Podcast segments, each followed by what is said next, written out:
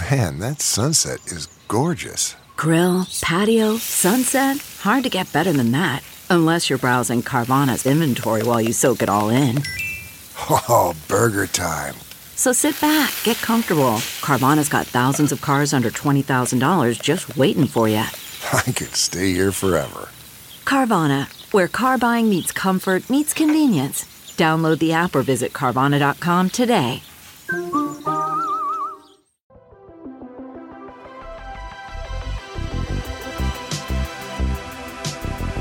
Welcome to the Gaming Ride Home podcast for Tuesday, March 3rd. I am Kyle Hilliard. Here's a whole bunch of video game stuff that happened recently. Indie devs explain why they're not on Stadia. Mario Kart Tour is finally getting multiplayer. Different polls reveal video game movies people want to see the most and the best Final Fantasies and Final Fantasy characters, which is, is perfect for today, Super Tuesday. And we learn all about Granblue Fantasy Versus, the new fighting game from Arc System Works.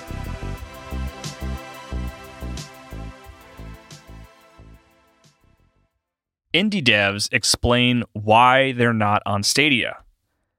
Stadia, Google's ambitious game streaming service, which allows gamers to theoretically instantly play video games without purchasing physical media or even downloading video games to a local hard drive, has been out for a few months and has failed to make a significant splash. Part of the reason for the lack of excitement surrounding the service is its library of games is currently underwhelming, and one of its most notable blind spots is prominent indie games. Ben Gilbert for Business Insider reported on why this might be the case by speaking with a number of indie developers under the pretense of anonymity. Gilbert writes, We were approached by the Stadia team, one prominent indie developer told me. Usually, with that kind of thing, they lead with some kind of offer that would give you an incentive to go with them. But the incentive was kind of non existent, they said. That's the short of it. It's a statement we heard echoed by several prominent indie developers and two publishing executives we spoke with for this Business Insider piece. It's that there isn't enough money there, one of the publishing executives we spoke with said. The offer was apparently so low that it wasn't even part of the conversation.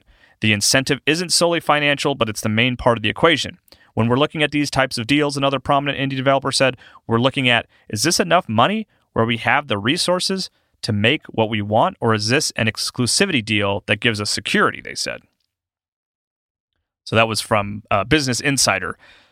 Google and its Stadia service is in a difficult position right now. It officially launched the service in a limited capacity in November with the option to pay $129 for a Chromecast Ultra and three months of Stadia Pro. And you also got access to a small library of games that would have to be purchased separately. And that library has just not grown much since the launch of the service. The long term goal is to offer an alternate Stadia service that is free and users just buy the games, but then they miss out on some of the more impressive Stadia features like higher resolutions. Right now, though, and this is just me sort of going off my own perception of the service as opposed to being based on scientific numbers, it just really hasn't made an impact. In November, it launched to unspectacular reviews. No one loved it, no one hated it it was just fine. And I feel like that's really the last time I heard much about Stadia. I love the pitch of Stadia, especially as someone who doesn't like sitting at a desk to play PC games. I love the idea of streaming games to an underpowered laptop or especially to my phone laying in bed and I really hope Stadia can be that someday, but right now it's just it's just not looking strong. Ben Gilbert for Business Insider reached out to Google for their impressions from the service and got a quote from Stadia representative Patrick Seybold, who said, The publishers and developers we speak with regularly are very supportive and want Stadia to succeed. It is also worth pointing out that not every publisher has announced their games for Stadia so far, and more games will continue to be announced in due course. I'm honestly pessimistic about Stadia's future right now, but I do want it to succeed so I can comfortably lay in bed and play graphically intensive PC games on my phone. So in that sense, I am I'm rooting for Stadia. Hopefully, I will be able to play PC games on my phone in bed soon. Mario Kart Tour, the mobile Mario Kart, is finally getting online multiplayer next week. Nearly six months after its initial launch, Mario Kart Tour, the mobile Mario Kart game, is finally getting an update to add multiplayer on Sunday, March 8th at 8 p.m. Pacific Time. Nintendo announced the update on the official at Mario Kart Tour EN Twitter account, writing, Race against players worldwide to raise your grade under rules that change daily in standard races and gold races. When racing friends or others nearby, rooms let you pick speed, item slot number, and more. Along with that tweet, it also included an image that had some additional details. You'll be able to race with friends online or those nearby. There will be standard races that let you race against others around the world where the rules will change daily, and there will be gold races that will be available exclusively to Gold Pass subscribers, which is the subscription service within Mario Kart Tour that is $4.99 a month. And that will pit you against, quote, the best of the best. I actually reviewed Mario Kart Tour for IGN, and I, I think that game has a lot going for it. It looks great. It plays well for a touchscreen racer, and the races are quick, which is good for a mobile game but it is wild that it has taken as long as it has to add multiplayer to Mario Kart, a series renowned for its multiplayer. I'm curious to see if multiplayer gives it a little boost in popularity. If people weren't playing Mario Kart Tour before, I I don't know that it was because the game didn't include multiplayer so much as people just didn't like playing a free to play touchscreen controlled version of Mario Kart. I played it a lot when it first came out, but that was out of review obligation and responsibility. I do think the game is pretty fun, but I don't know that I will check back in when the update releases on Sunday night. I don't think it's going to make that game any more of a destination than it already is for me. The Hollywood Reporter did a poll about what kinds of video game movies people want to see, and the results are really weird. Patrick Shanley for The Hollywood Reporter recently reported on a poll that the site ran to try and figure out what kinds of movies based on video game properties people want to see. Quote, the nationally representative poll conducted from February 21st to February 23rd among 2,200 U.S. adults found that 44% of respondents were very or somewhat interested in a new Mario film the most of any other game franchise on the survey. Pac Man and Mario Kart tied for the number two spot, with 37% of respondents notching the very or somewhat interested votes. The full list and the percentages associated with each entry are are strange and wild. It really kind of reads more like a list of video game franchises with the percentages corresponding to how recognized they are as opposed to whether they would actually make a good movie. Super Mario Brothers is at the top, which is good because a movie is currently in the works with the animation studio Illumination, which is uh, they're the folks behind the Despicable Me movies and the Minion movies, The Secret Life of Pets, and then the recent Dr. Seuss adaptations like The Grinch and The Lorax. So number two on the list is Pac-Man, which, like I said, feels like it landed on the list not because it would be an interesting or good movie, but rather because it is a very recognizable and known video game franchise.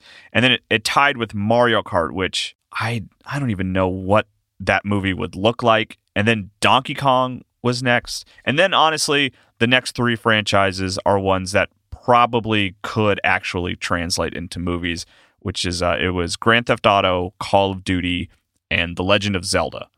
Now, I love The Legend of Zelda dearly, but I don't think I ever want to see a movie adaptation of it. That series is really special to me, and I feel like I feel like a movie version would just serve as a piece of media that people who haven't played Zelda would watch, and they would just kind of shrug their shoulders at it and say, "I don't know." Just sort of feels like another fantasy movie, unless unless it's an amazing movie, of course. It at least has fleshed out characters and a setting and a story, which a lot of the other games on this list don't have. Some other surprises on there Tetris is embarrassingly high, beating out things like Final Fantasy, Halo, The Elder Scrolls, and Metroid. And then Fortnite is surprisingly low if considering its popularity. It seems that the poll was geared more towards adults, though, so so I suppose it would make sense that classic franchises that grown-ups have fond memories of would be high on the list. You can find a link to the Hollywood Reporter story and all the stories I ever talk about in the show notes if you want to check out the full list yourself.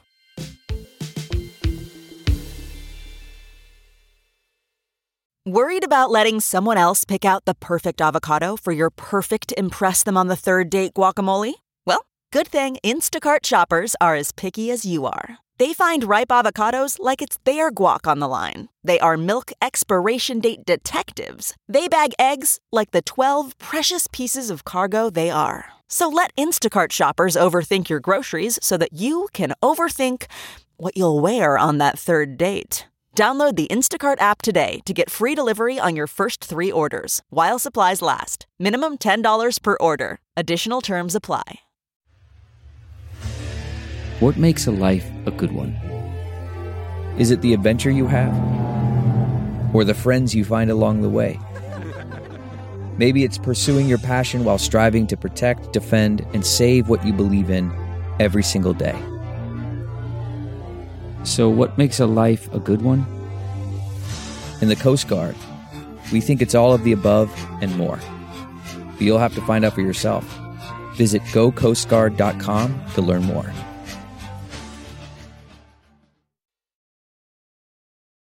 Final Fantasy X is the best Final Fantasy according to a Japanese poll. I swear I didn't plan for the show to have two stories about polls on Super Tuesday, but you know, which hey, make sure you get it registered to vote and go vote. But I suppose it's appropriate. And hey, polls like this are interesting. At least I think they are.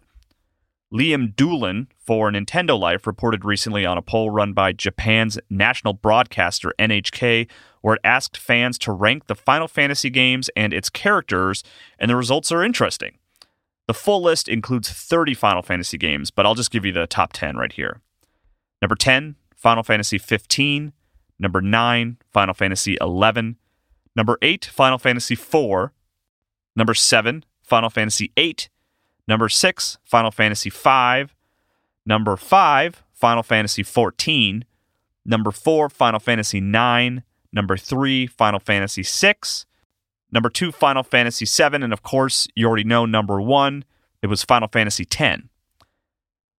That top 3 sounds about right, but I'm surprised 7 isn't number 1, especially considering it's on everyone's mind right now with the remake around the corner. I am surprised to see Final Fantasy XI so high, honestly, but I do know that the people who love that game really love that game. I'm also surprised but happy to see Final Fantasy 15 made the top 10. I recognize that longtime Final Fantasy fans might not love that entry, but I really liked Final Fantasy 15. I had a good time with that game. The full character list accounts for 75 Final Fantasy characters, but I'll just I'll give you the top 15 here and apologies in advance if I mispronounce any of these. Some of these I, I actually wasn't familiar with. Number 15 is Auron from Final Fantasy X. Number 14 is Squall Leonhart from Final Fantasy VIII. Number 13 is Noctis from Final Fantasy 15. Number 12, Haurchefant Greystone from Final Fantasy 14. Sephiroth from Final Fantasy 7 is number 11. And here we go into the top 10. Zack Fair from Final Fantasy 7 is number 10. Number nine, Tifa Lockhart from Final Fantasy VII. Eight is Lightning from Final Fantasy XIII. Number seven is Tidus or Tidus, depending on how you want to pronounce it, from Final Fantasy X. Number six, Emet-Selch from Final Fantasy XIV. Number five, Zidane Tribal from Final Fantasy IX. Number four, Vivi Ornitier from Final Fantasy IX. Number three, Aerith Gainsborough from Final Fantasy VII. Number two, Yuna from Final Fantasy X. And number one, Cloud Strife from Final Fantasy VII. Cloud's placement there isn't surprising, and I'm happy to see Yuna at number two. Lightning is an odd character because Final Fantasy XIII is generally looked down upon in the grand Final Fantasy scheme, but Lightning is weirdly beloved in spite of that game. It's also weird that despite being the third favorite Final Fantasy game, no characters from Final Fantasy VI appeared on the top 15. Kefka just, I guess, wasn't charismatic enough to beat Haurchefant Greystone from Final Fantasy XIV, who I use as an example because I don't think I've ever heard his name before. I don't think I've ever heard anyone talk about that character as being one of the greats. You can find a link to the Nintendo Life story, which has the full list of winners in today's show notes. Here's what's out today. Tuesdays are usually pretty dense for new releases, but today is definitely a quiet day. Granblue Fantasy Versus is out today for PlayStation 4 for $59.99 or $79.99 if you want the premium version that includes the game's soundtrack and art book, a handful of in game cosmetic items, and some other bonuses. The game will also be coming to PC on March 13th. So, Granblue Fantasy Versus comes from Arc System Works, and it's a fighting game based on the popular mobile Japanese role playing game Granblue Fantasy. Alongside the fighting, there is apparently a limited RPG campaign. The core Granblue Fantasy RPG series has not yet made its debut in North America, so it's a little strange that the fighting game has become the series' uh, first foot forward here in the United States. The game uses what now has become Arc System Works' signature style in that it looks fantastic. That shouldn't be surprising, considering it is coming from the studio that made Dragon Ball FighterZ and Guilty Gear. On Metacritic, the game has been reviewed by 12 outlets so far and is currently sitting at 76 on the review aggregate website. That's it for video game news today. Uh, as far as what I'm playing, I'm still making my way through One Punch Man. Got to get that finished up soon. Still ending my night with Pictoquest every night so far. Looks like I'm like 25% through that game. We'll talk more about it soon on the day it actually comes out, but there's a game, there's another Picross game coming out called Murder by Numbers that I uh, am super excited about. So we'll see if that unseats Pictoquest as far as my daily right before bed Switch game. Thanks for listening today. Feel free to send me tweets or DMs with feedback and corrections to either Kyle M. Hilliard or Gaming Ride Home. You can send an email to kyle at ridehome.info as well. And please consider leaving a review for the podcast wherever you listen to it. You can also check out my Twitch account, Kyle Impersonator, where I play random stuff a few times a week. And you can find me on The Min Max Show for more long form video game discussion. I will talk to you more about video games tomorrow.